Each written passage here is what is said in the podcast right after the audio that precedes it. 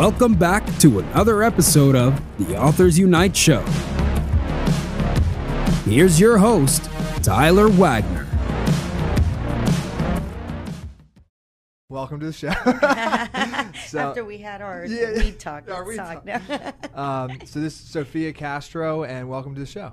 Thank you. Thank you for the course. invite. Happy Of to be here with you guys. Um, so if you can start us off, just give us a little uh, introduction: who you are, what you do. Okay, so um, Sophia Castro, like he said before, um, I am in real estate right now. We, uh, myself and my husband, met when we were very, very young. Uh, both come from a very humble families. Um, we went to the same schools, uh, junior high, high school. We never met each other. Um, Oh wow! Yeah. Yeah, I don't- I and didn't our, remember that, Yeah, yeah. so we we we just because he's four years older than me, so Yeah. we kind of missed each other Oh, every okay. time. But we had the same friends and we would hang out with in the same places. It was just we never really met in Yeah. person. Um, so, but when we were 18 years old, I was 18 and he was 22. We met, um, and we both didn't have anything. He was working for a telemarketing company. Um, I was working at a, a betting company as a secretary. I had dropped out uh, because I just uh, didn't really like school, and I had dyslexia, and I had a reading comprehension, and nobody really noticed it, I guess, or no teacher really cared. Or back then, many years ago, there really wasn't a thing, and uh, nobody really helped me in school. I was just frustrated in school all the time, and I'm like, you know what? I want more than I can have right now because my parents had seven kids, and they just couldn't afford to give us all everything we wanted, but we had very limited stuff that we could buy and I liked clothes and I wanted a car. So I said, you know what, I'm dropping out and I'm gonna go to go get a job so I could afford my own stuff. But Bobby, when I met him, it was the same story. He had dropped out of 10th grade, ninth grade, I think it was, to do the same. He went to open a, a cleaning uh, company. He was cleaning strip joints, believe it or not. Oh, that's awesome. yeah. and um, They need an occasional clean. they do. Uh, God, if you hear the stories, they're pretty. Uh, Especially they're right pretty- now. yeah, yeah. yeah, they will. Right now, it's a good place, right? now it might be the cleanest ever. I don't know. They, I You don't know what? what's going on at strip clubs clean- now. No, they're open. They Okay, are yeah, open, fully Yeah. open. yeah, yeah. Masks or no No, you know what? You put. you need the mask to walk in. Okay, yeah, yeah. But once you're in there, Once you're in there, COVID won't this, come in. then you don't need it because COVID does not transmit no, that it way. won't come in there. No, they don't allow them inside. We're already getting into that. That's good. So, um, Sorry. so then we met, and uh, we had very similar upbringings, and um, and so when you know we got together, and he kind of told me, "Listen, I'm not your normal guy. Um, you know, I want to be an entrepreneur. I'm looking to do things the hard way. I'm not going to go get a normal job. I want to get you know business. I didn't know. I had no freaking clue what entrepreneurship was back then. I didn't even." Whatever, I was an entrepreneur. I'm like, yeah, I want to open my own business. I'm like, oh, okay. So when I we started dating and like two months later he's like, okay, I want you to stop your job. I want to do this. I want to. I'm like, what are you talking about? I'm like, no, no, come on, let's go on the ride with me. Me being, you know, the 18 year old, I was like, well, whatever, let's do it. And um, we went and started investigating some businesses, small little, you know, mom and pop businesses. They didn't go well because we didn't have enough money, we didn't have the knowledge, and we just failed. But from those failures, we always gained something out of them, you know. Um, and we took them and we were like, okay, for the next time, we're going to do this, this, this different. And every time we would fail, we would get those, you know, um, negatives and turn them into positive. But then I got pregnant by mistake six months later. okay. so you know i was like oops uh, hold on a minute. So we decided to have the baby because you know we said well whatever happens happens. Let's just go forward. We had the baby.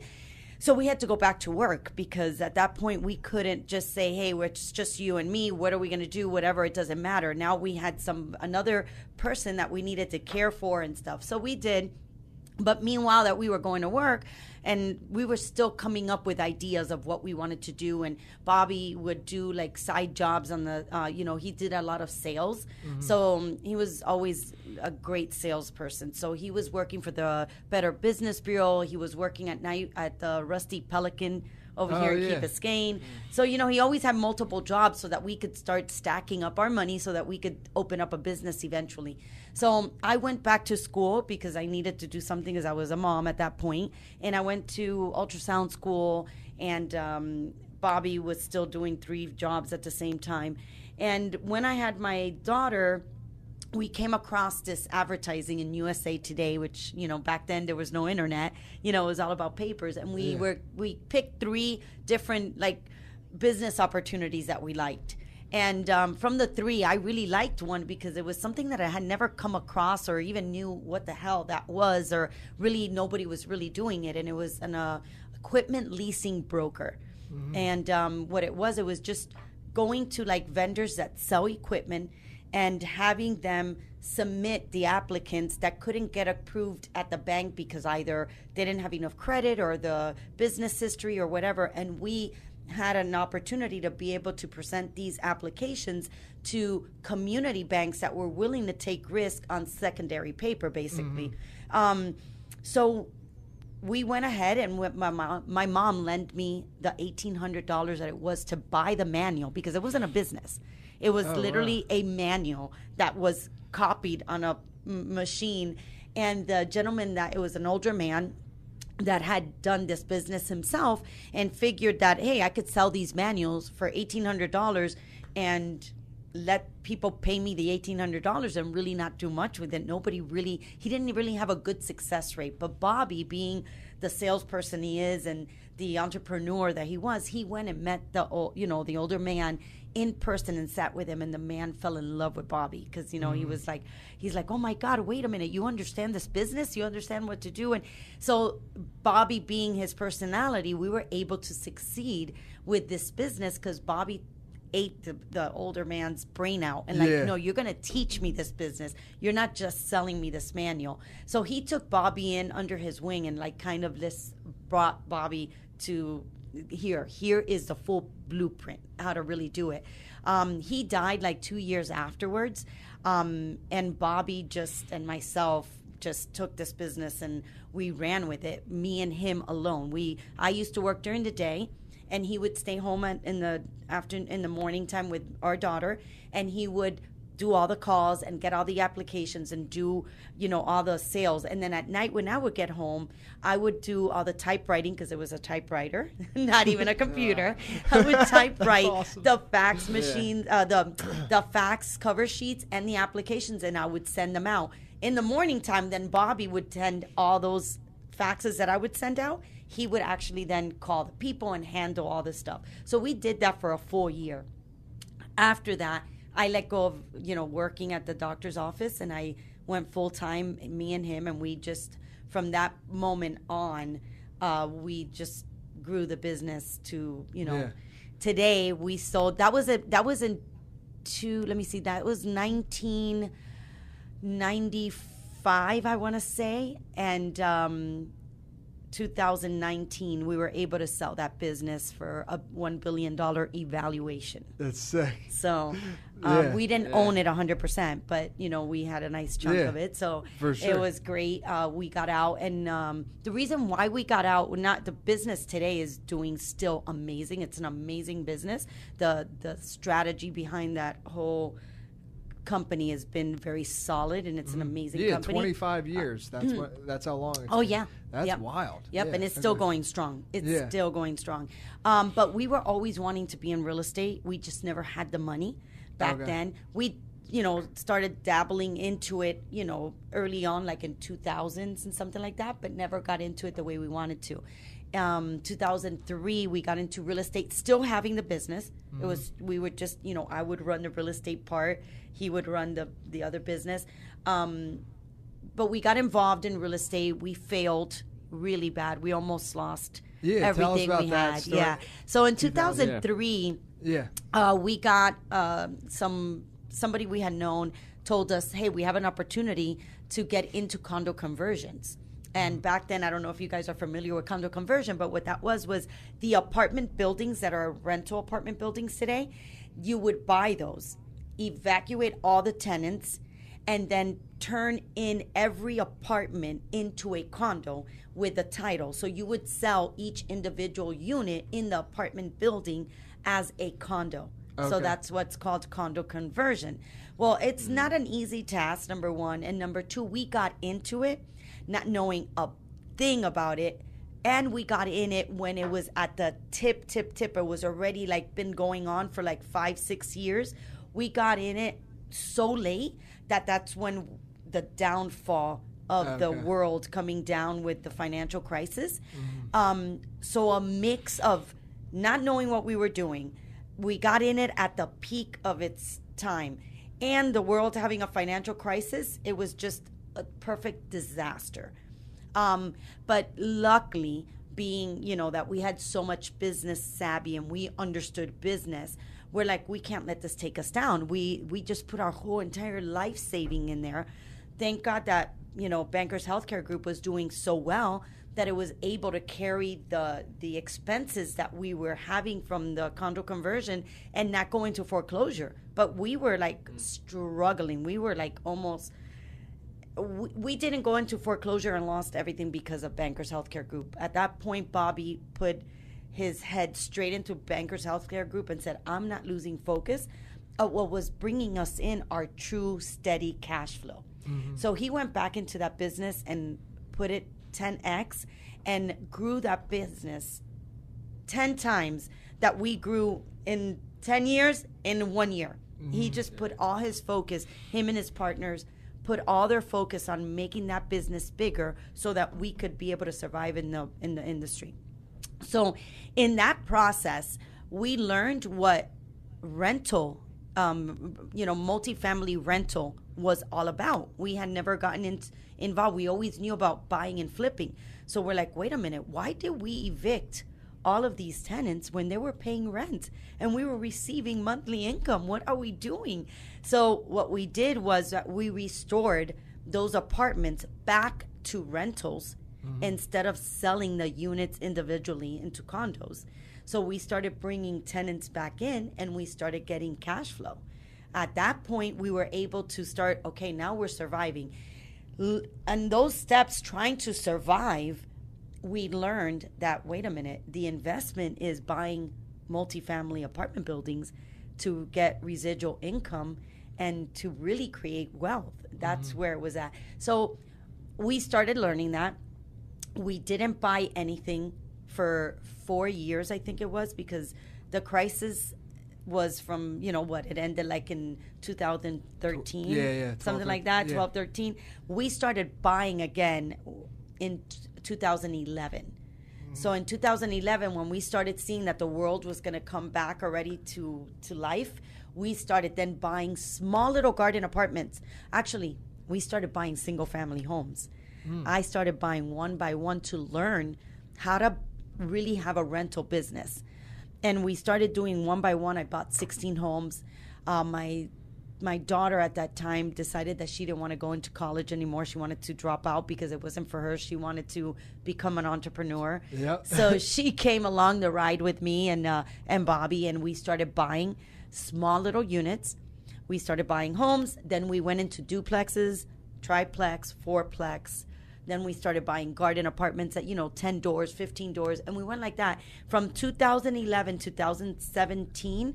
We ended up buying um, about 330 units altogether.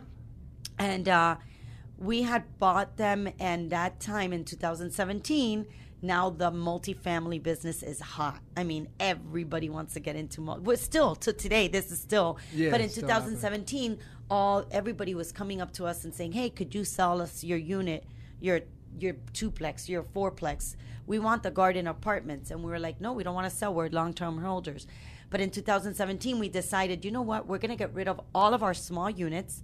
Now that we understand the business we've been managing and buying and doing everything ourselves let's sell all the small units and now let's go buy big complexes. Mm-hmm. We did that and we sold all of our 300 and something units in 90 days.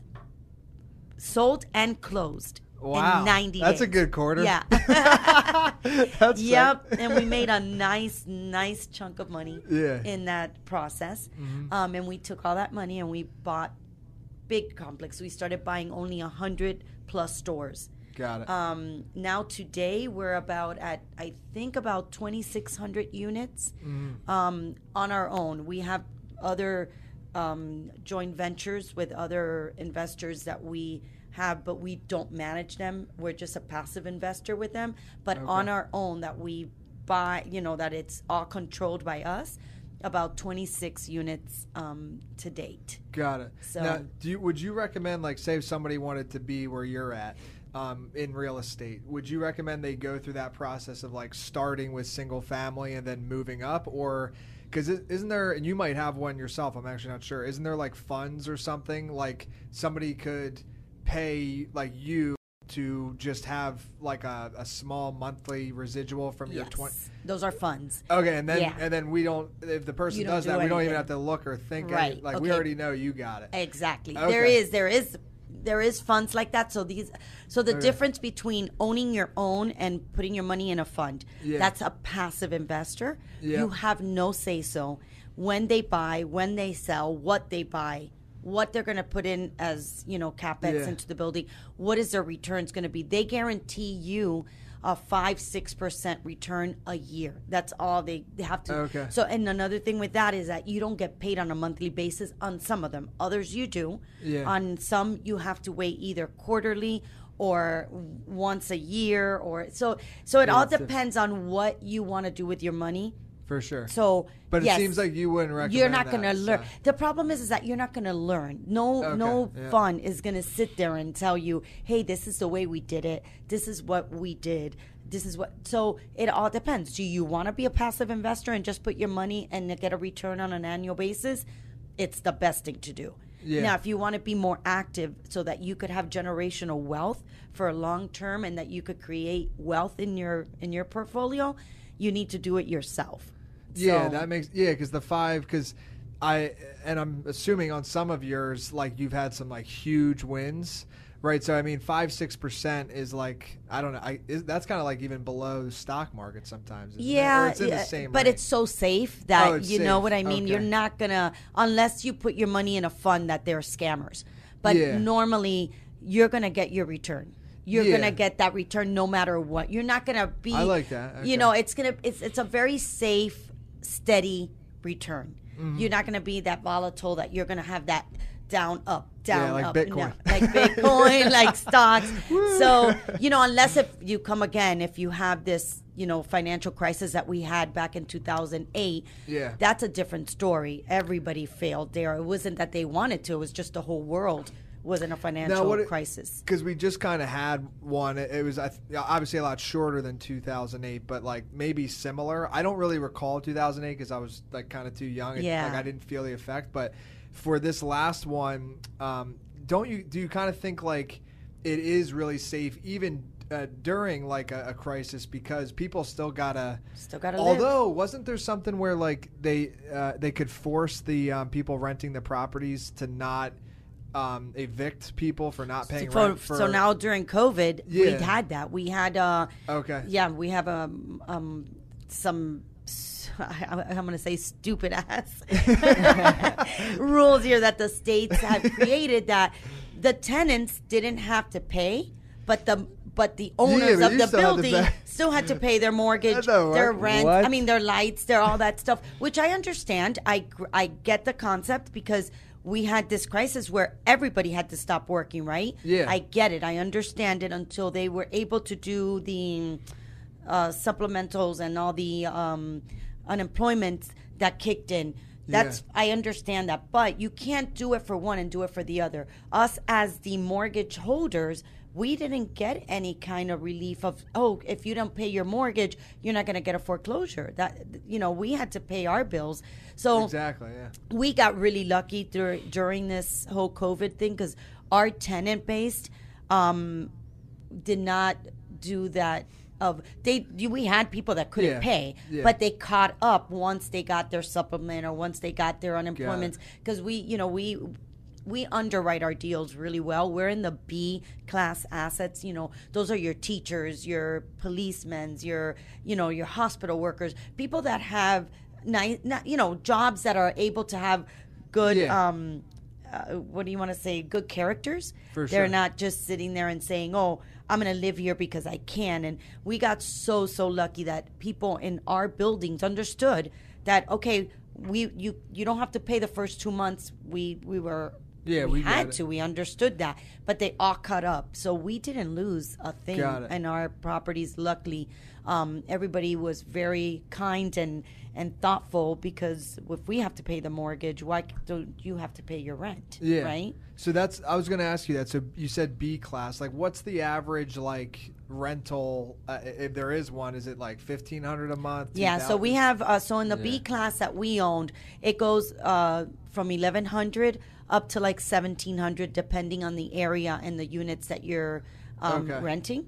So yeah, so And we're you like found that's more. kind of like a sweet spot. That's such a sweet spot. It really is because um, for me that is the working class. It's you know the you're you're the people that are renting in the B class.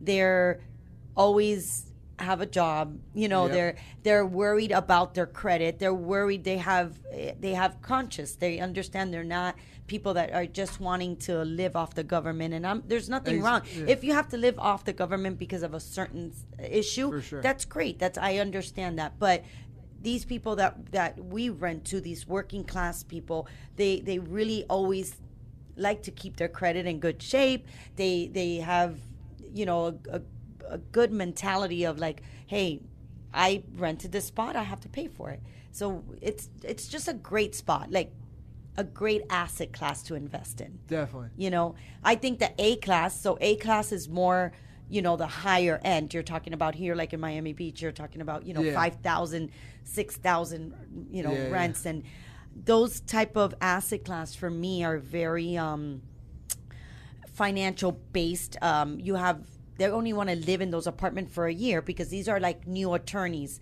that just became attorneys Yeah, and they're yeah. here to try out the waters. Hey, do I like this area? Do I want to buy a house? Am I going to get a promotion? Am I going to get, you know, sent to another state to work? So the A class is a lot of people love to invest in A class because your rents are extremely high. You know, Yeah, yeah. you're you're charging some nice rents. Yeah, yeah. But you know, it's more of the you're you have a big turnover every year.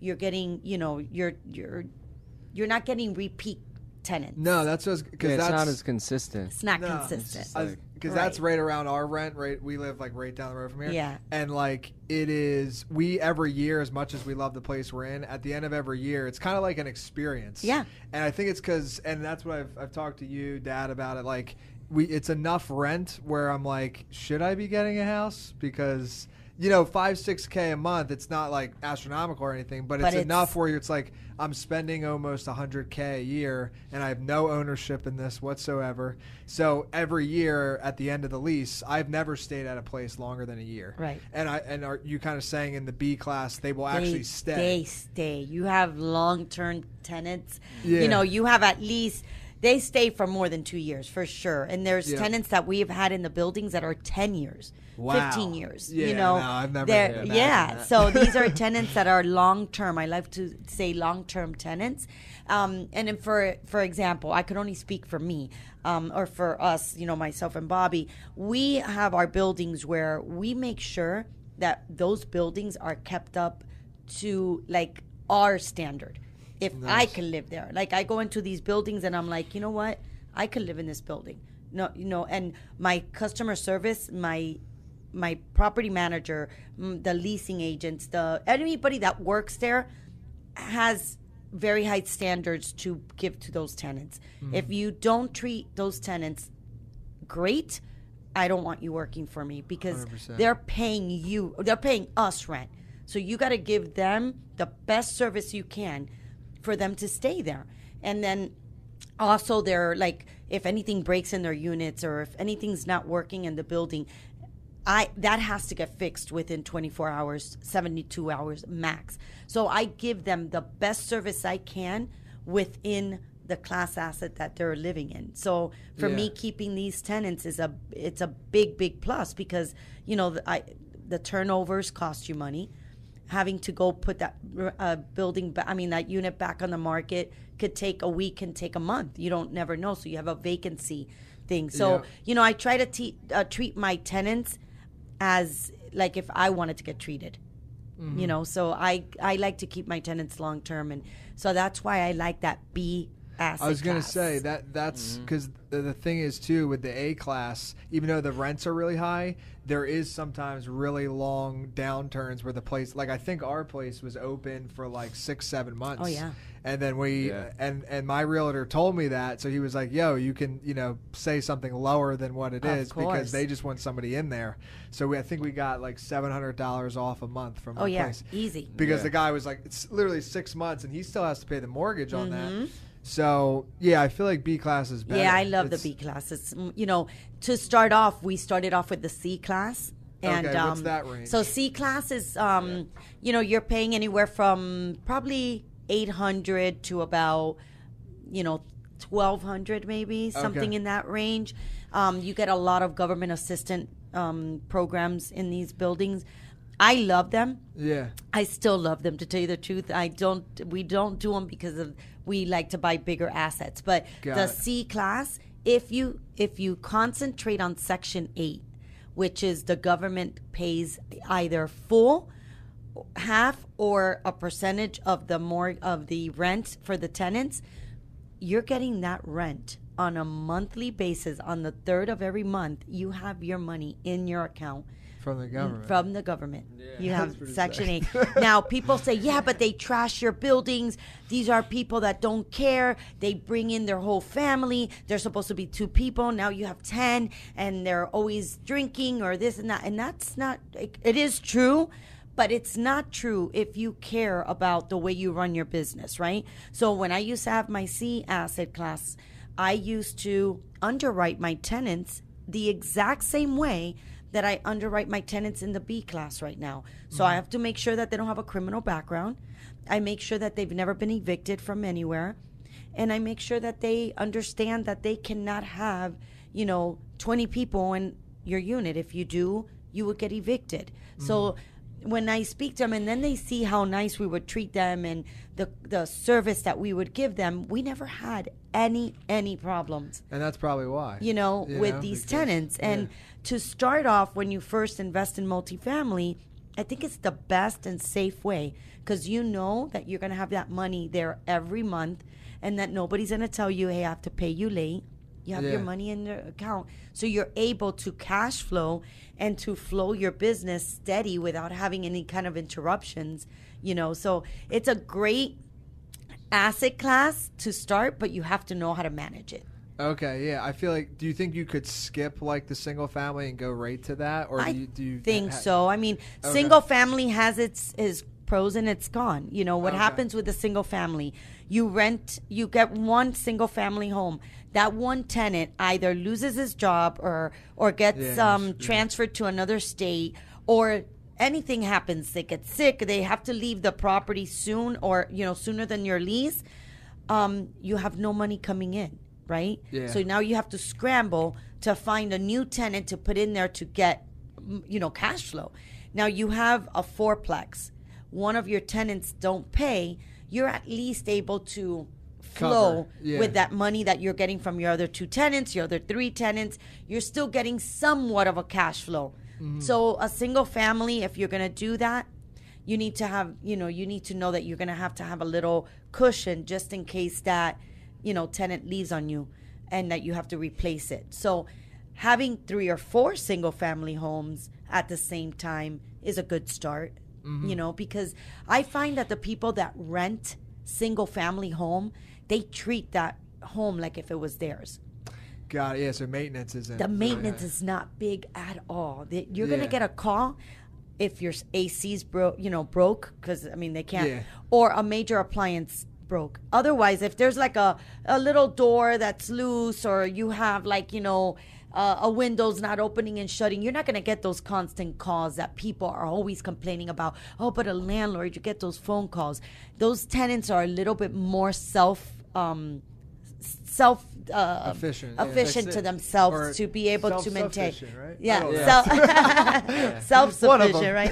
so, um, but you have the pro, and then you have the con that they're if they you know if they leave the vacancy if they leave you're gonna have a vacancy and you have no other uh, income. But they're both good to start off with. I, you know, some people just don't have the money to buy a fourplex, right? Mm-hmm. But they have enough money to buy a single family home to put it out to rent. Mm-hmm. Why not start there? you know yeah. start is what i try there. to tell start no matter what start somewhere Yeah. because the um, the business itself if you take it on to do this long term the generational wealth that you could create with this business is beyond Yeah, it's awesome. and It's you do beyond. you learn through the failure. You so you're gonna have some losses, right? Like you're gonna start with that single family home. They're gonna leave, or something's gonna happen. You'll have to pay mortgage for three, four months. Nobody will be in there. But that's part of it. that's Like, part just of the it way yeah it is. you have to make sure that you have reserves but you Yeah, know starting in the rental investment industry it's it's such an uh you know a lot of people don't understand it you know like just like anything else and they feel like oh that's so much work i have to be a landlord you know i have to maintain the property I have to it's a great business it's something that Yeah. everybody needs to live somewhere A hundred always no matter what It seems like a fun business. it's a fun business. I Yeah. loved it. I, You I, I love it. looking Not for loved it. I love it. I used to love managing my properties. I don't manage them no more, but um, I loved seeing the people being able to be there and see the people happy in in the, in the apartment buildings and seeing that we were able to create somewhere they're living and I- I really I'm a people person. Yeah, so yeah, you know, yeah, for me it's like I love to I used to see all my tenants and I used to talk to them all the time and hang out with them and say, hey, you know, and you know, that's a pro and a con too, because then at sometimes they used to have my cell phone and they would call me directly when the property manager Oh, yeah, wasn't when you have doing 2,600 Yes, of them, and then I'm like, work. oh Yeah. no, wait a minute, this is not the way I could do it. So I needed to scale down on that a little bit because I got to a point where they Yeah. were calling me on the weekends or, you know, and then I'm like, okay, wait a minute, you have to go through the proper protocols because I can't go fix your toilet. Yeah. you know, I have an employee that's there doing that. So, but it's, you know, for me, it's a nice satisfaction of, of being, being able to have a place where people are living and being happy. Now for single family homes, and then I want to I want to talk about the economy a little bit because Mm-hmm. there's a stat that I'm curious if it'll affect real estate or if it's interconnected. But for single family home, is there a certain uh, like a five hundred thousand dollar home area? Like, is there a certain number that you recommend starting? Oh or- yeah, oh, for sure. I would I would go to an area where there's a lot of um, businesses that have you know like the hospitals, like you know a lot Okay. of food, hospitality type of where people want to rent. Like you know, so Got like it. for example, here in Miami Beach, you're not going to come and buy a home so that you could go rent it. These houses, the values of these properties are extremely high, so you're never going to cash flow. So you need to go to communities like you know I don't know Miami, Maybe like, like- Kendall, like Oh, you know. Texas. Oh yeah, Texas is there's a lot of. Oh, right spots. now Texas is hot. Yeah. Yeah, right now Hot, Texas is hot. But like in Miami, you Coral know, you could go to maybe? Coral Gables That's has areas. high. It's a little high. You Yeah. would go like to Kendall, you know, Okay. Hialeah, like those areas that people are going there to rent because it's an affordable, but they still have the you know the way of getting around and and not and the commute are, are good you know so you want to go to areas where the values of the house are maintaining its value but they're not you know a million dollars you know it. you want to stay uh, I can't tell you a number because it, let's say you buy a house for 800 yeah, Yeah. 800,000 but if you're able to rent that house you know for $8,000 a month hell Yeah. you're going to I'll buy that house Yeah. you know so you got to see where you're going to rent what are the rents calling for in the area and is it an area that people want to rent in you Totally, know yeah. so those all just have you know different um criterias that you have to look at in order to buy this single Mm-hmm. family home you could you could buy a hundred thousand dollar home Yeah, cash flow you know what i mean Oh yeah. So what do you think of this? I just thought about. It. So I interviewed this guy maybe like four or five months ago, and what they I think their company's called Turnkey Properties or something. And what they do, they have these homes. It's more in like the Midwest and stuff, and they're like hundred thousand dollar homes, and they buy them and then they'll sell them to you. And then they they find the renter and they do the property managing, and then you get the monthly I can't remember what the, The res- monthly cash flow on it was, but either way, it was. Yeah. it- it's called turnkey. So That's they the best. handle- it sounds awesome. like a good deal. Yeah, I was Yeah. like, this sounds cool. Yeah, that's a cool deal. Yeah, Okay. and now tho- those are so buying Yeah. like four or five in a in a same community. Yeah. You're you're set. If you Okay. could get a hundred thousand dollar home and you're Yeah. Hmm. finding somebody that's gonna get you the renter and hell yeah, for Yeah, sure. it seemed almost like too good to be true. That's why I didn't like. I'm gonna look 'em up. Yeah, yeah. I was, I was like, what? Um, so I wanted to ask you about this. I just heard a stat the other day that uh, forty percent of the entire um, cash in in the U.S., like U.S. dollars, has been printed in like the last six months or whatever, because like in stimulus. So inflation is inevitable. I would imagine. Like so. has to. What do you th- like, or I guess overall, what are your? Is that a similar as like a 2008 type of crisis? Like, what does that actually mean? Like that type? Because isn't that going to be like a dramatic It's- inflation? Like of that's course, crazy. it's going to be a dramatic inflation, and when the, what's happening with that is that we have we have inflation, but with with the living right. Yeah. But now employment is not getting the same inflation. You're not. You're you're Oh, seeing yeah, that yeah. these people, you know, you're they're they're not getting increases because there's no business coming in, right? So Mm-hmm. all this COVID thing has killed um, mom and pops, corporations. It's killed everybody. It's not just one sector. It's Yeah. it's killing everybody. So these individuals are not getting raises. So now you have inflation, but with no increases in, in your employment. So I don't know how they're going to cover that gap. Yeah. There's going to be a big gap Mm-hmm. between your living expenses and what you're bringing in as a salary. Yeah. What are we going to do with that? I don't know. It's Yeah, it's crazy. It sounds And- trouble. Yeah, trouble. yeah, forty percent. I was like, how much was circulating before? Like that's Yeah. insane. Like they literally just printed Insane, and- half of the supply in six months. Like, Yeah, I don't nuts. know, and and we're seeing it like with our rentals. Mm-hmm. Um, We normally increase our rentals on a yearly basis, um, depending anywhere between three to like seven percent. Okay. It all again, it all depends on the area. It all depends on the type of asset that you have. You know, so this year we had zero increases. Right, we kept everybody at the same uh, Yeah. rent because we're understanding of what's happening in this world and we're not just going to go raise rents because oh we do this every year so you know we need to play with what's happening in the world so we had zero increase um, but we're still getting a cash flow Yeah. So, see, and that's where it's very it's safe. Yeah, it's Whereas if the stock crashes, then because I remember in April, March, that was where my business did take a little hit in April and March because I have clients like we offer like high ticket stuff from fifty grand to multiple six figures for book launches.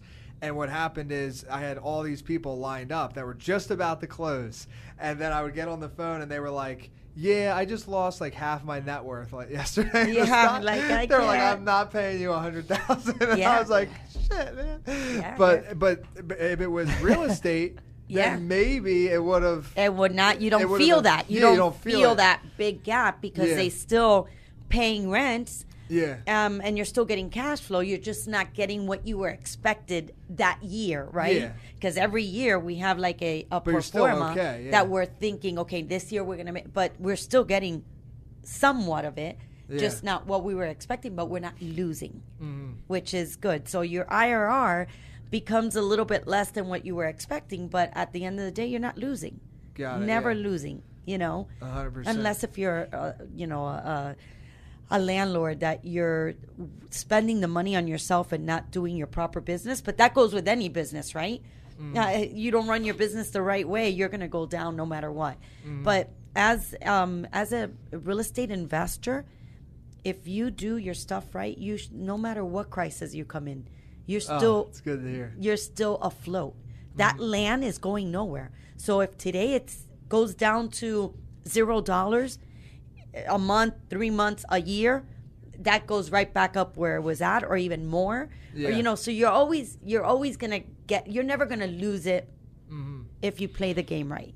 For sure. Yeah, the only way I see it being possible is when the Elon Musk Mars thing happens. yeah. And then it's and if everybody leaves And then if everybody only- goes to Mars, then we're done. yeah. Well, then, we but then we're gonna have to go buy property there. multifamily in Mars. Yeah. well, actually, though, but everybody did that. Then you just have Earth as your playground. Yeah. uh, just your family. So that's kind of cool too. I guess. Yeah, I'd Oh, hide here. yeah, yeah. I think I'd stay then. If everybody went there, I'd be like, hey, I got this to my own. yeah, Um, we'll do some travel. But yeah, so you know, unless you know, and there's and this is just like the stock market too.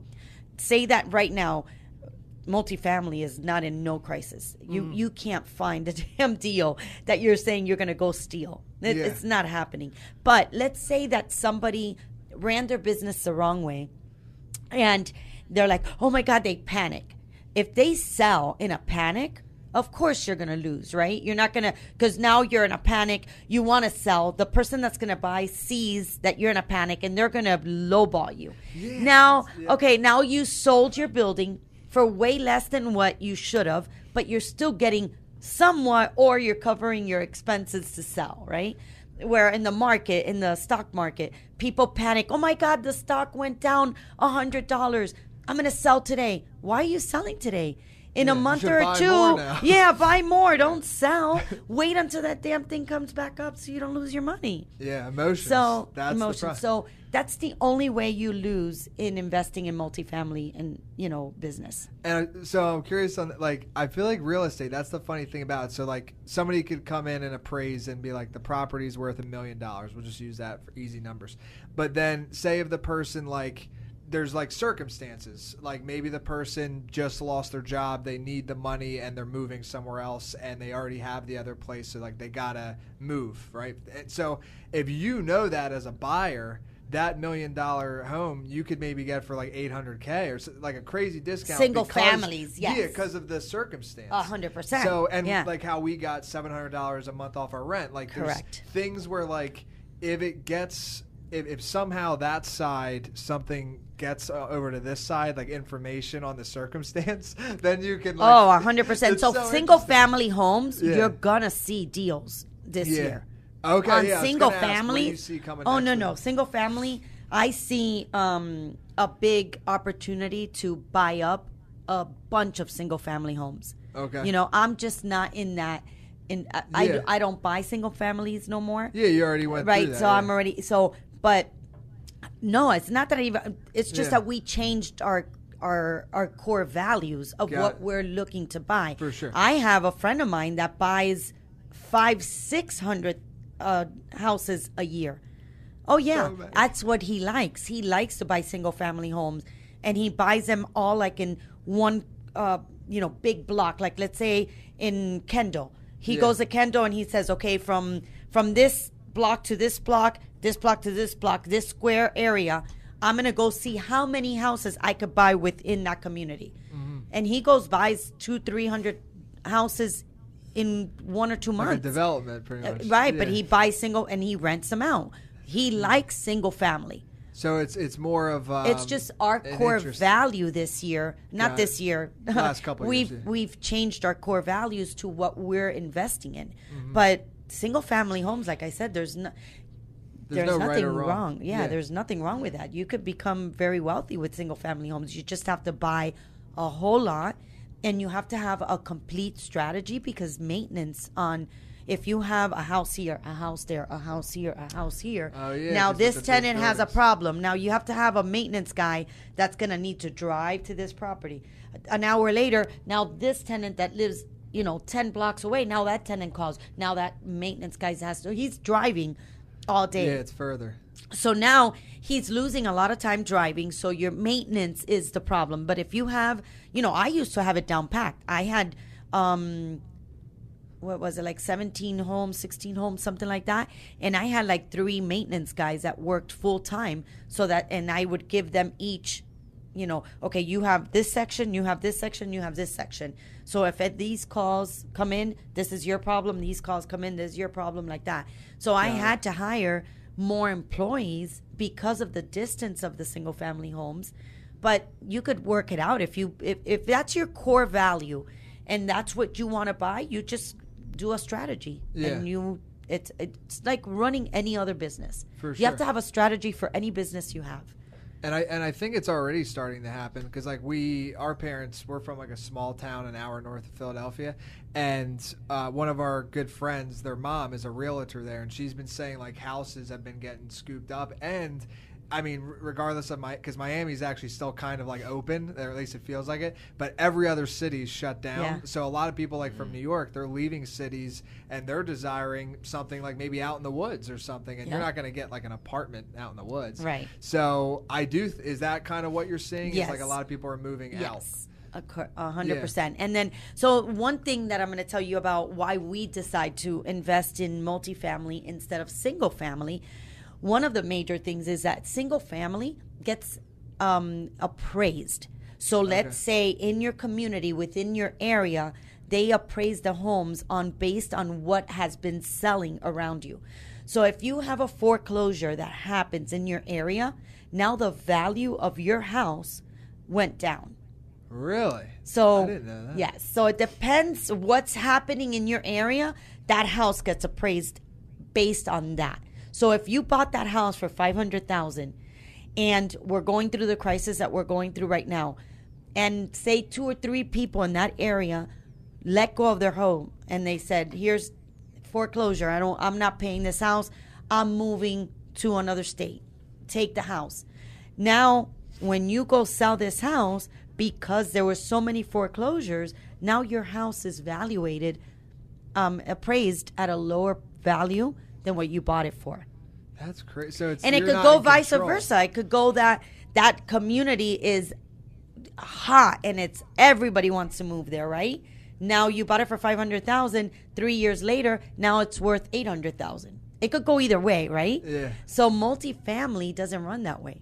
Multifamily is run as a business. So it's based on the income that that apartment building is producing is how you sell that. That's what the value of your property is worth.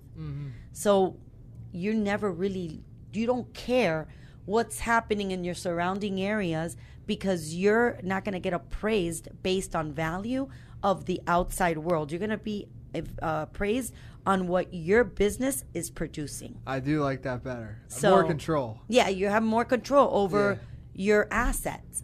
So that's the, one of the reasons why we have chosen to invest into multifamily and not single family homes. Mm-hmm. But like all, you have pros and cons with multifamily, you have pros and cons with single family. I say if you want to invest in multifamily and I mean in rental investments, get started anywhere you can Yeah. and learn from it. And from that point on, just start scaling. Gotcha. you know.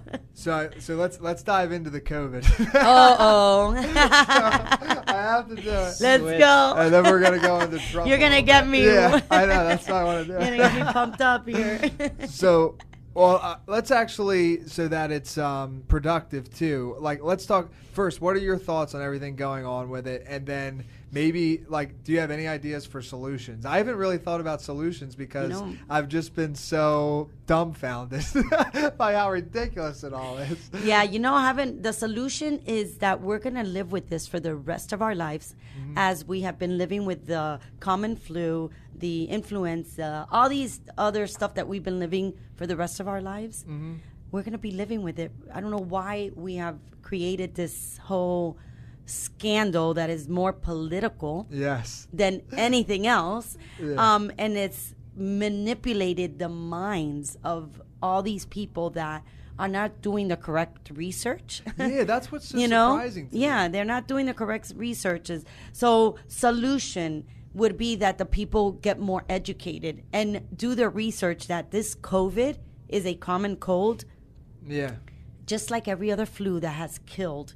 I'm not saying that you're not dying from this. Yeah. I know there is people dying. I'm not sure. saying that. But they die from common flus also. They're Mm. just not sitting there and reporting it on a daily basis.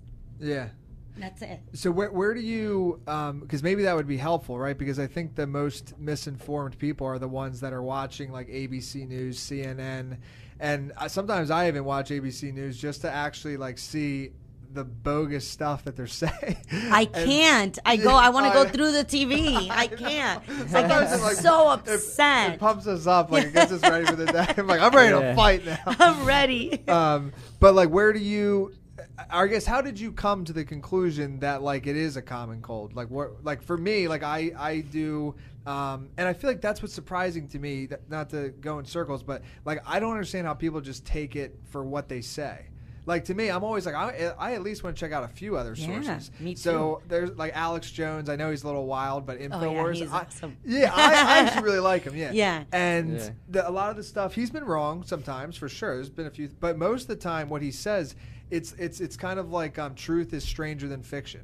Like that's what we're going through right now. Like it is Yes. so bewildering to me that I feel like we're in a fake world. We're in a fake world right now. We really are. I mean, it's you know, and I don't want to get, I don't want to offend every anybody. Yeah, uh, you know, yeah, yeah. because I get everybody has their own opinion, and they, you know, I I respect that, but do research, understand what you're going through right now, because you know, I know that this is hurting the rich all the way down to the poor. Yeah. So I, I, you know, this is not oh only the rich are surviving or only the no no. This is not about this. This is about the government all one wanting to control us, right? And they say, well, every country, it's happening to every country. Yeah, it's every country. Do you understand? Have you read? Have you been looking of what's happening? That this world wants to become one world, one leader, and have the same politics people Globalism, running yeah. globalism. Yeah, they want to globalize this world. So yeah, of course that Europe is having the same thing as us, and that they're not. Uh, you know, this one's not communist, and this is not here, and we're in the United States. But do you realize that everybody's doing the exact same protocols, manipulating everybody's minds, controlling everybody, scaring everybody the same way, so that they could grab control? I'm, you know, I'm Cuban so I know the history of Fidel Castro and how they started and how they went from a freedom country to a the most communist um, country that is disgusting the way that they treat their own people and how the government lives. So Yeah. I, I'm Does very sensitive. similar? Oh my God! If you read the stories, and this is what you know, like I have, you know, with with Cuba, my family members that have lived through the, you know, 1959 on, that they saw what was happening. A lot of them tell me, "Oh my God, this remind," and they're older already now. You know, you know, they're in their 80s, and they're telling me this reminds me so much of what we had to go through at the very beginning. Of course, not with a pandemic, you know what I mean, yeah. but the the manipulation of the mindset. You know, mm-hmm. they're scaring us. Don't go out of your house. You can't open your business. You own your business. You can't open your business. You could open it now only from eight to three, and if you had hundred people, now you could have twenty five people, and yeah. how are you going to tell me how to run my business when I pay for my own taxes? I pay for my business. Why are you telling me how to control this if this is a free country? Yeah, and they're like in the mm. six feet apart thing, And right? six- it's kind of hard to band together.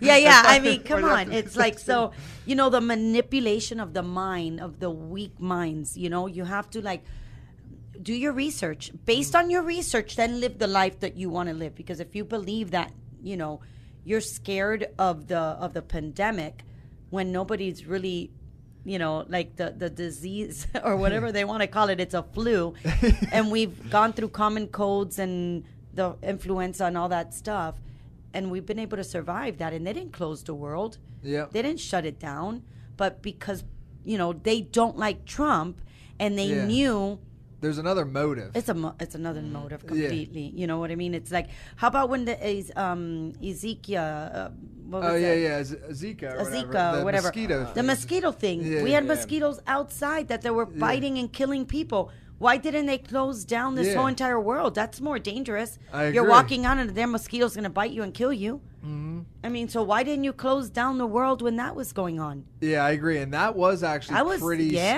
scary. That, was scary. legitimately I mean, was. like the mosquitoes were biting you and actually killing you. Yeah. Like, so why not close down the Good world with point. I that? actually forgot about that. I mean, come on. Yeah. yeah. But now you have a common flu, Mm-hmm. and you're gonna tell me you're gonna close down this whole entire world and and actually like kill the whole financial world, like the moms, the pops, the the hotels. I mean, they're not they're not caring who it's killing. They're they just know that the government, you know, Mm-hmm. is going to take control. So you're it's crazy because you're not the first. There's a lot of um, like Cuban and Venezuelan people that live The- down in Miami, and like we Uber everywhere. So sometimes and the Uber drivers are Cuban or Venezuelan. Yeah. And they have said because I'll bring this up in conversation with them, and they have said yes, like this feels very similar. And what's crazy to me too is that there's still people out there that actually think that like communism is a good idea. And it, what's crazy is like in theory, right? It sounds like not bad. Like we're all equal and we're all in this perfect world. That's that sounds good, I guess. But like when you actually like look at history and it Yeah. test it out, that's Do not the way it works. Like at it has all. always At failed, and the people in power always are the ones that get That- everything. and Cuba's still that way now. Still It's that way. Yeah. Go look at the people in Cuba. They the, the buildings are falling apart. Their streets are full of holes. They they can't go to a grocery store to buy. But then go look at Fidel Castro's family. Look Mm-hmm. at the, the buildings that they live. Their houses are mansions. They they have every kind of servant in their house. They have a maid. They have a butler. They have a, a chef. They have Mercedes Benz in their front yard. They're but the the country itself is eating dirt. Yeah. But you're going to tell me that communist and socialist is going to help everybody and that everybody's going to be one? Yeah, it's just never worked. And It just- actually, everybody is equal with it, except for the leaders. For- but you're all except for equal, the leaders. and the equalness is Yeah. awful. you're Awful because they don't even have. And then I love, you know, like in like European countries that are socialist that they cover your insurance. I have many friends of mine that are Europeans that uh, from you know everywhere.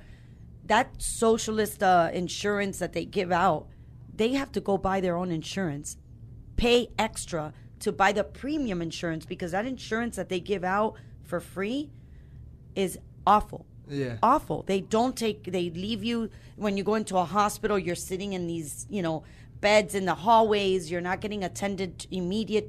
They're not covering like if you have something serious. So all of this whole, you know, socialist, you know, thing. It's a shame. And people that know are still they're so you know mind uh they've messed with their mind so much that they think that that's a good thing. The, like these young millennials too. Oh my college bill's gonna go away all of a sudden. They're gonna pay for my college bill No, you know who's going to where do they pay yeah The taxpayers. yeah the tax the tax money that we Our had in there We were that talking he- about that over break. He's just like, oh yeah, you're all going to get rid of hundred thousand dollars of debt for every student, and then throw it on the American Uh, of taxpayer. course. just like everything else. I mean, come on. So let's. Those are the things that I that get me really annoyed, and uh, you know, again, I don't want to disrespect anybody because everybody has, you know, their rights to think and and believe in what they want to. But man, really do your research. Like really dig dig, uh, dig down and and really look at this what's happening, and don't just sit there and say I hate Trump's mouth. So I'm gonna go vote for uh, Biden because you know he's just a good guy because he doesn't he doesn't speak his mind. Well, Do he you- can't speak so can't right? He can't because he forgets everything he says. Or but you look at facts. Go look at the numbers. You know, and I get really passionate about, about this. But you know, when Obama was in, you know, eight years of Obama, go look at the history of unemployment on the on all ethics.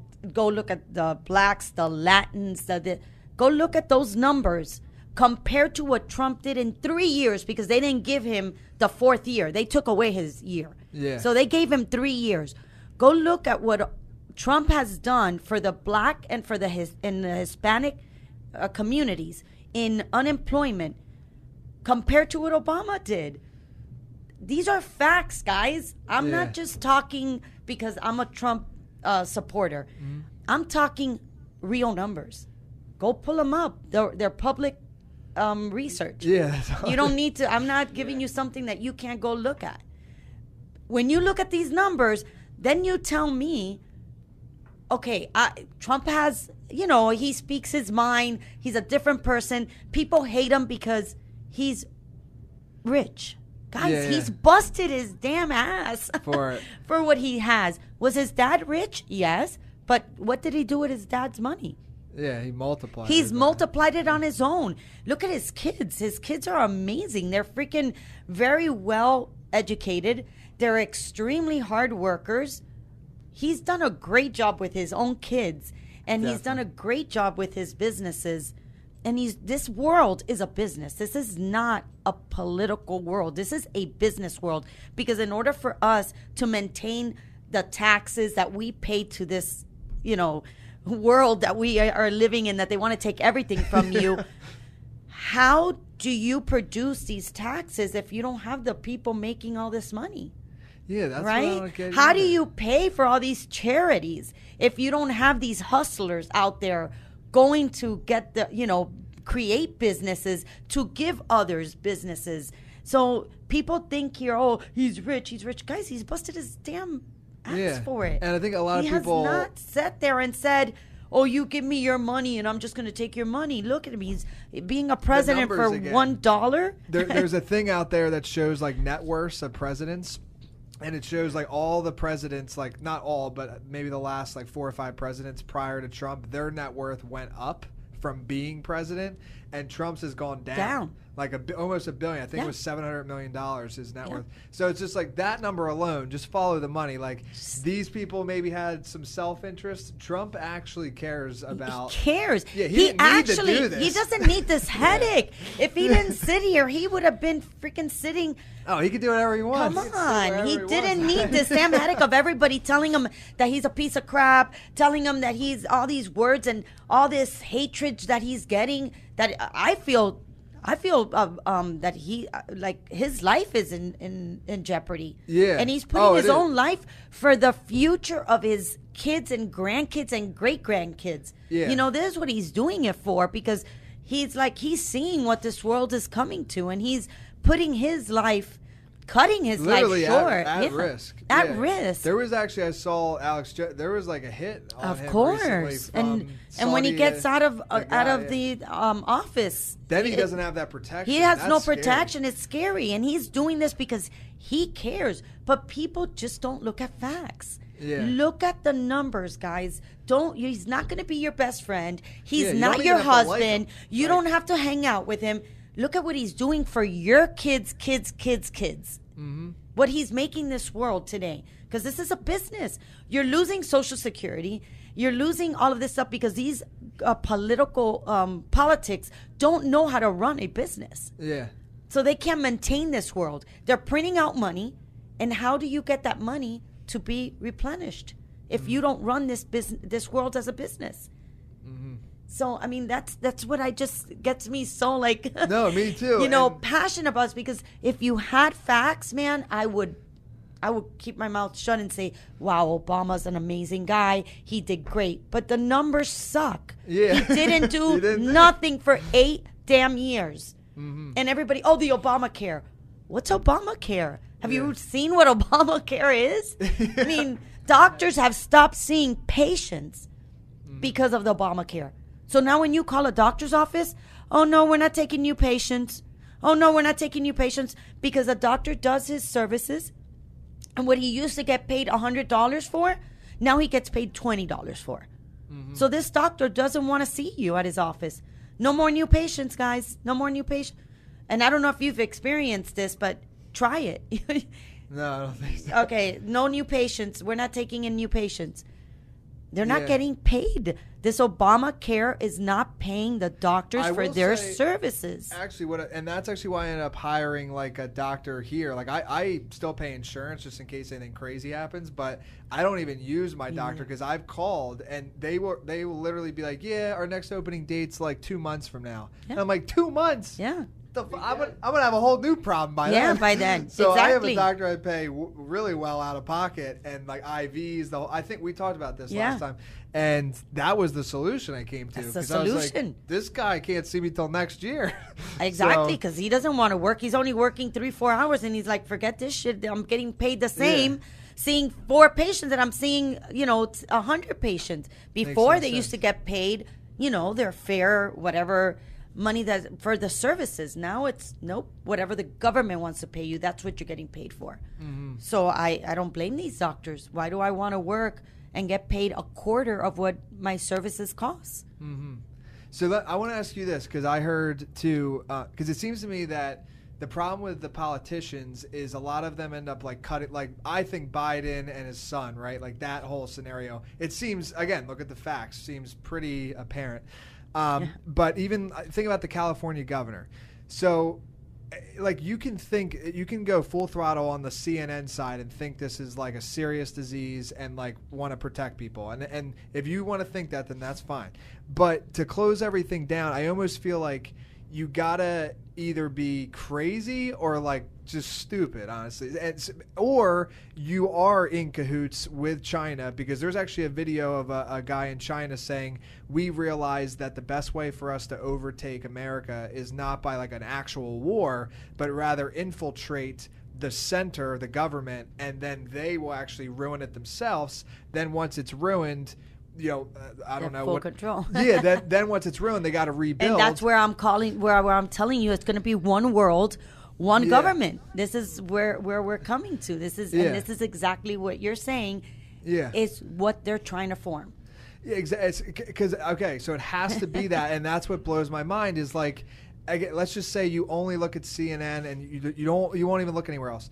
If you look at California, just in that alone, what that governor's done. Not to even mention that he said you have to wear a mask in between bites, and then he has pictures of him out like Oh. just like you know, not me, but you. And but just shutting everything down, there is no way that that is the solution unless you are literally trying to burn the place down. And if so, you're doing a good job. They're at doing it. a great job. They're manipulating the minds. yeah. They're doing exactly what they want, and everybody's following it. There's, you know, And they're the going to push as oh, far. oh, they're pushing. They're Yeah. look at now. Now the second wave's coming. Yeah, yeah. we can see the wave. we see it. We see it, guys. Second wave's coming, and it's gonna be worse, and it's gonna be. So now, what are you doing with a vaccine? Because you just created a vaccine for only for the first strand. Yep. Oh, so now another vaccine needs to be invented because strand number They're saying five a year they want you to take. I mean, Yeah. What do you think of Gates, oh Bill my Gates? God, uh, no, I don't even want to go there. He's a great Uh, guy. yeah, he's a great guy. Yeah, uh huh. He he saves the world with vaccines. Yeah. Oh my God, no, I can't. I can't do it. No, no, Um, we could skip that. that I that guy yeah he you know it's it's a shame because at the before I really you know I was so impressed with everything that they do you know Yeah. but at the end of the day it's not really they're they're it's it's all a like a facade Mm-hmm. and they're not they're not good people Yeah, I it doesn't seem that way to me. yeah they're they they want to be involved in that one world Yeah. you know let me be the And leader There's you know? video, and I saw this on Alex Jones. There's video of him actually saying in a TV interview, like maybe five years ago, and they asked him, "What's been your biggest like return on investments?" You know, because he's a big business guy. So, Oh, yeah. and he literally said, "Vaccines have been my best return. Yeah. 21 times return on all the money I've put in." Yep. It's like, Yep. oh yeah, this guy has the best. Exactly. He's trying to save yeah, you. Yeah, yeah, and he's he's a very socialist person. He believes, Yeah. you know, that everybody should be equal, but he's a billionaire. Yeah, and the Yeah, carbon right. stuff. I mean, come that's, on, yeah. That's always the best thing when people are saying like the global warming and the and the um, uh, carbon, like it's too much, like the smoke and everything. But then they have a private jet and then they fly back and forth everywhere. It's like, okay, wait, that's just silly. It just yeah, it, it just makes no sense really what's happening. Yeah, if it so was if it made sense and all of this was really factual, I- would be okay. My God, there's a pandemic. You know, everybody. Same. That's great. I would. Fo- but the problem is, is that you're going into a restaurant, walking in with a damn mask. Two minutes later, you're able to take off that mask, speak to your waiter, waitress, the chefs are touching your food with no mask on.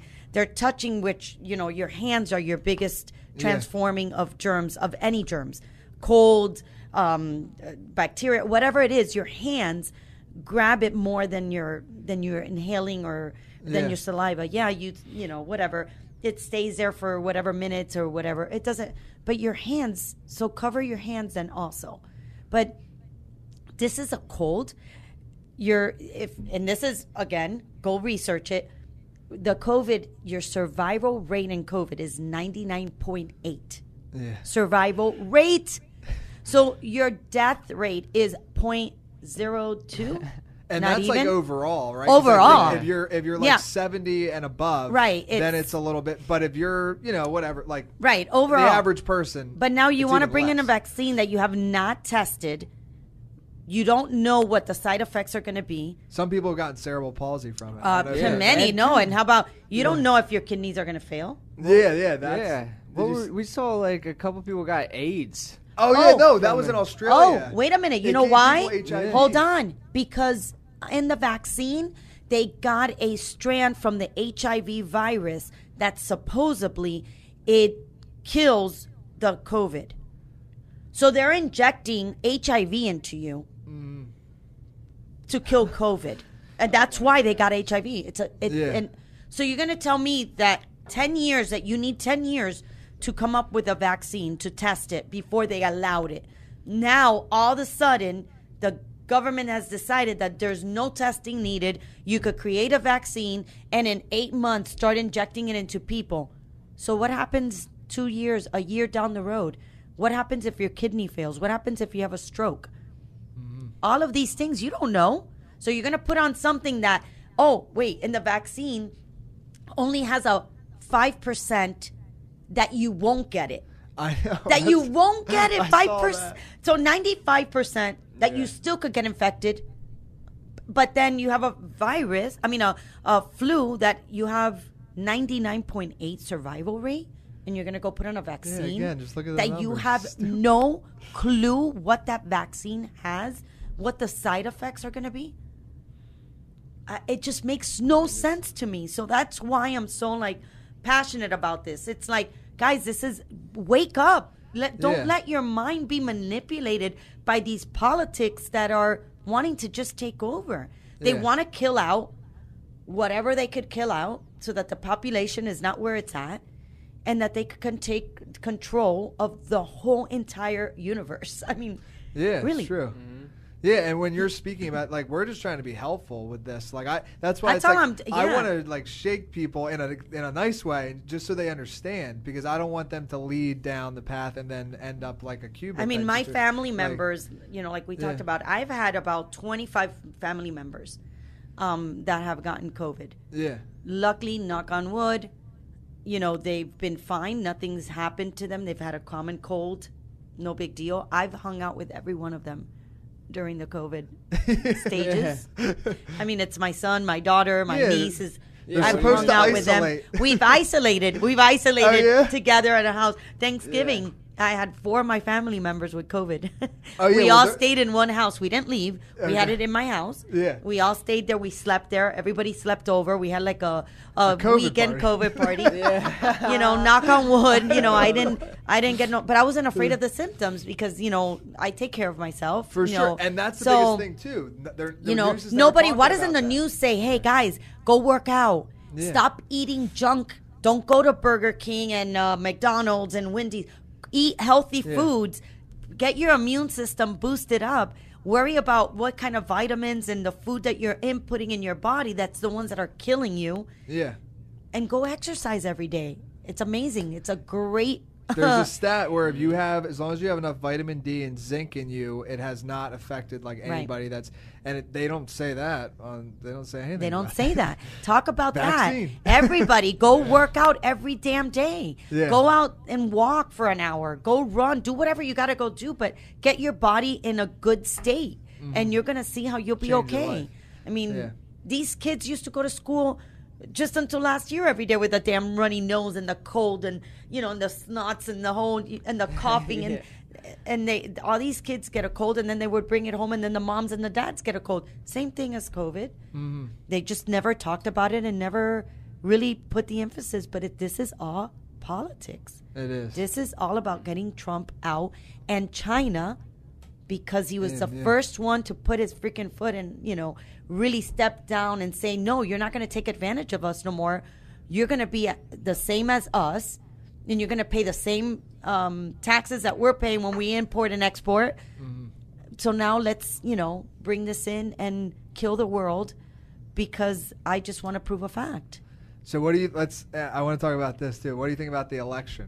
Oh was, God. Was there any fraud or was it? Oh legit? God, this is uh, this is all fraud. I mean, and it's been happening for years. Yeah, this that's is not so- new. I did not right? know that, Actually, this has been happening for many years. I was so gullible. I actually thought this was a true system. I really did. but it was never as bad because again, Yes, it was very bad. subtle. You know, they Mm-hmm. would you know play around with whatever needed to happen at the time, and okay, whatever. Now it's so bad just because again, they don't want Trump in in um, power because the the political uh, party knows that he has the the balls to be Yeah. able to stand up to anybody, and they don't Mm-hmm. want that. They don't want to be, you know, taken out of power. Are you kidding me? He's they're like, uh, uh wait, we need to get this guy. Mm-hmm. That- so these, I mean, it's not even us. Again, proven fact. They found all those votes in the garbage. They found all these um, uh, mail-in votes that were not even in existing. There's been people that have had five votes and counted five times one person. you know, I mean, it's like and you look at the crazy. graphs; they don't even make sense. Like Trump's graph is like normal, like this, and then Biden's is like, "Dirt." Yeah, yeah, I mean, come on. And like And- Like the, a spaceship. in the five states that matter, the swing states, right? Yeah. And it's like, come on, Yeah, man. come on. What are the This is- chances? uh, this is like let's play.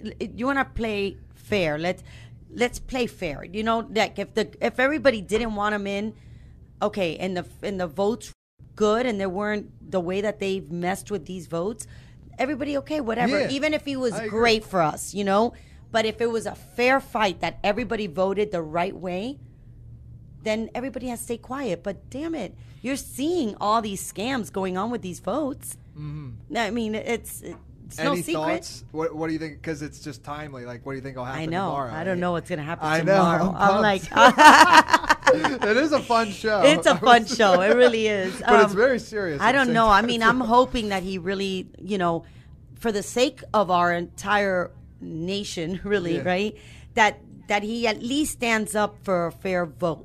Yeah. recount, do whatever you got to do, but let's do that voting all over again and get a fair vote. And if that fair vote comes back and he loses, hey, you leave. But the way that it was done, come on, that well, that was what I don't disgusting. Like, I don't Come on. understand why we're still voting in a way Uh, that there Wait, is- our votes were not even counted 24 hours, 72 hours later. They weren't Mm-hmm. even counted. yeah.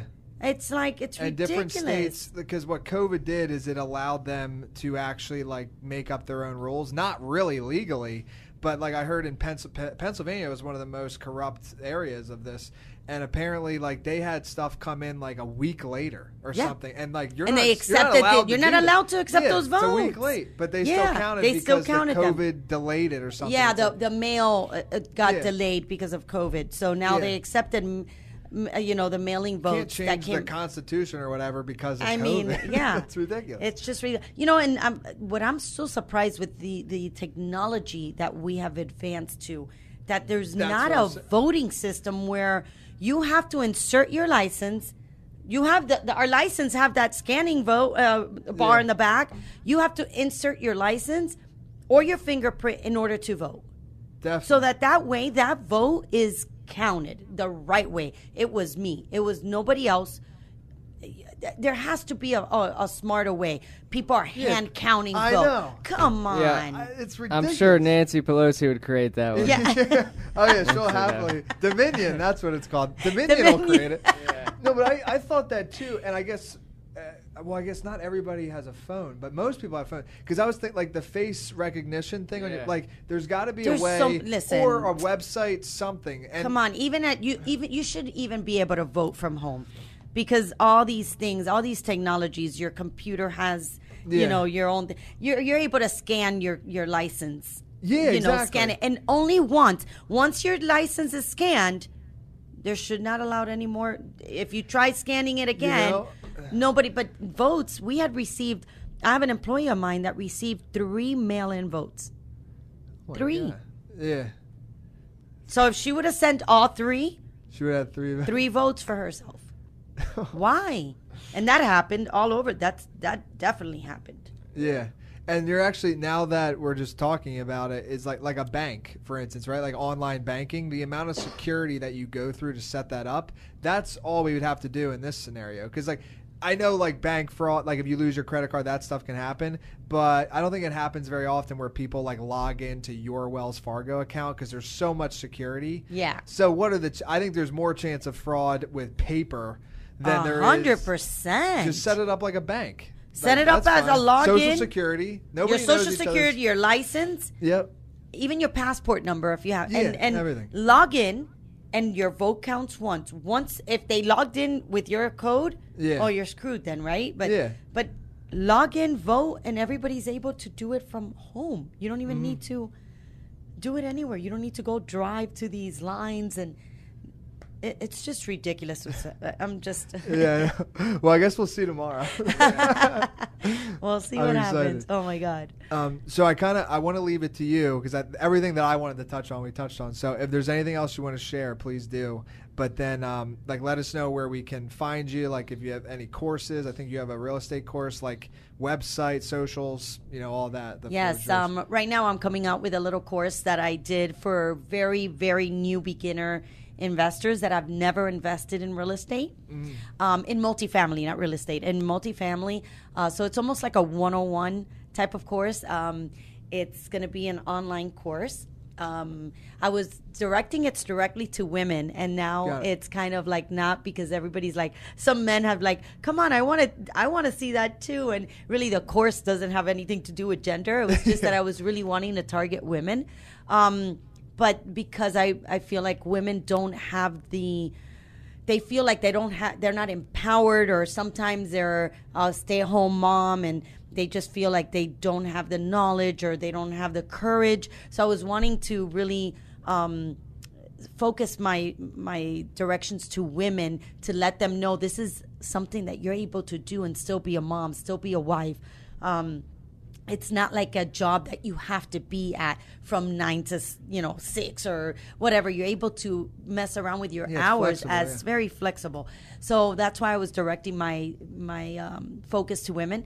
But now the course is going to be coming out in the next uh, probably the next 30 days. It's already done. We're just tweaking some little things that i wanted to tweak and uh, so that'll be coming out. And um, myself and bobby are coming out with a mastermind boot camp that we're doing for investors that are already more knowledgeable um, that are either have one and want to scale or they have the money and have never invested in multifamily uh, so that's going to be now in January 20 something in uh, Fort Lauderdale. Oh, we'll sweet. only Okay. pick 20, uh, 20 people because Mm-hmm. we want it to be very, very personal. Um, Those are the best. I think. Yes, yeah. Bobby really likes to have. Um, he doesn't like the massive because you really can't really focus, and he wants the person when we do this core um, this boot camp. He wants them to get out of there and really invest. So he wants to be able to follow that. You know, what we follow that person until they do their first investment. So we're doing very small groups, um, and also we're going to come out with a. Um, a mentoring uh, program where we're going to only um, get 10 people that will want to be, you know, um, have a mentor. But the, now these are more of a mentorship of people that are already, you know, making, you Yeah. know, like a million dollar net revenue or something like that, and that they want to scale up to the next level. So we have like Got it.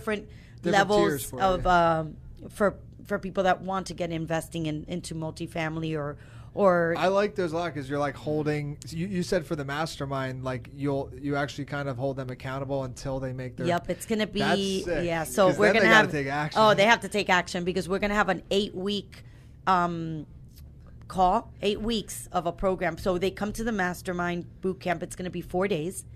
Um, we're gonna take them to all of our properties that we have in Florida, show them the business, the inside, the outside.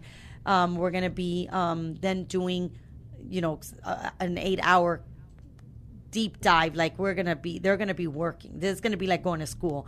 And then when they leave they're gonna have a weekly call with us um, and they're gonna have to have like protocols. They have steps that they need to take in order um, you know every week and at eight weeks they should have their first investment Got it. we've interviewed these 20 people like we have turned down so many people for this boot camp but we really want to make sure that the ones that are coming to this boot camp They're that they're not just coming to say, "Oh, I went to a boot camp and oh my God, yeah, how exciting!" And I, you know, um, went to Bobby and Sophie's boot camp and wow, it was great. And what did you do with that? Nothing. Okay, we don't want that. So we really because we're doing our non-refundable minutes in there teaching people, and we don't do this for a living. This is because we've had so many people ask to please help them that we're like, okay, why don't we do this? We'll select the few and we do. So we came up with this the first time we're ever doing it. It's our first one. Uh, we don't know if we'll do it again. We're going to do this as a trial, see how it goes. If these people are successful, we'll Then then, it's worth it decide to do it because we really want. It's more of having a success story Exactly. than having our a mastermind or a boot camp. You know what I mean? It's like Yeah. we really want them to be successful. We we get pride by saying, "Wow, we were able to teach them what we did." And that they took action and got it done. Mm-hmm. No, so- per- and what's the website Okay, for that, or where so can find it? um, my Instagram is official Sofia Castro, Hmm. and Sofia, guys, is spelled with the F, the Latin way, so it's S O F I A. Um, my LinkedIn is um, Sofia Castro, and my Facebook is also Sofia Castro. My website is official sofiacastro.com. Perfect. Okay, So, and they yeah. can find all that. All stuff. of It'll the there. information is on any of the handles. Cool. Yes. All right. Well, thanks for coming on the It show. was a blast. That was fun. I hope nobody gets offended. no, they won't.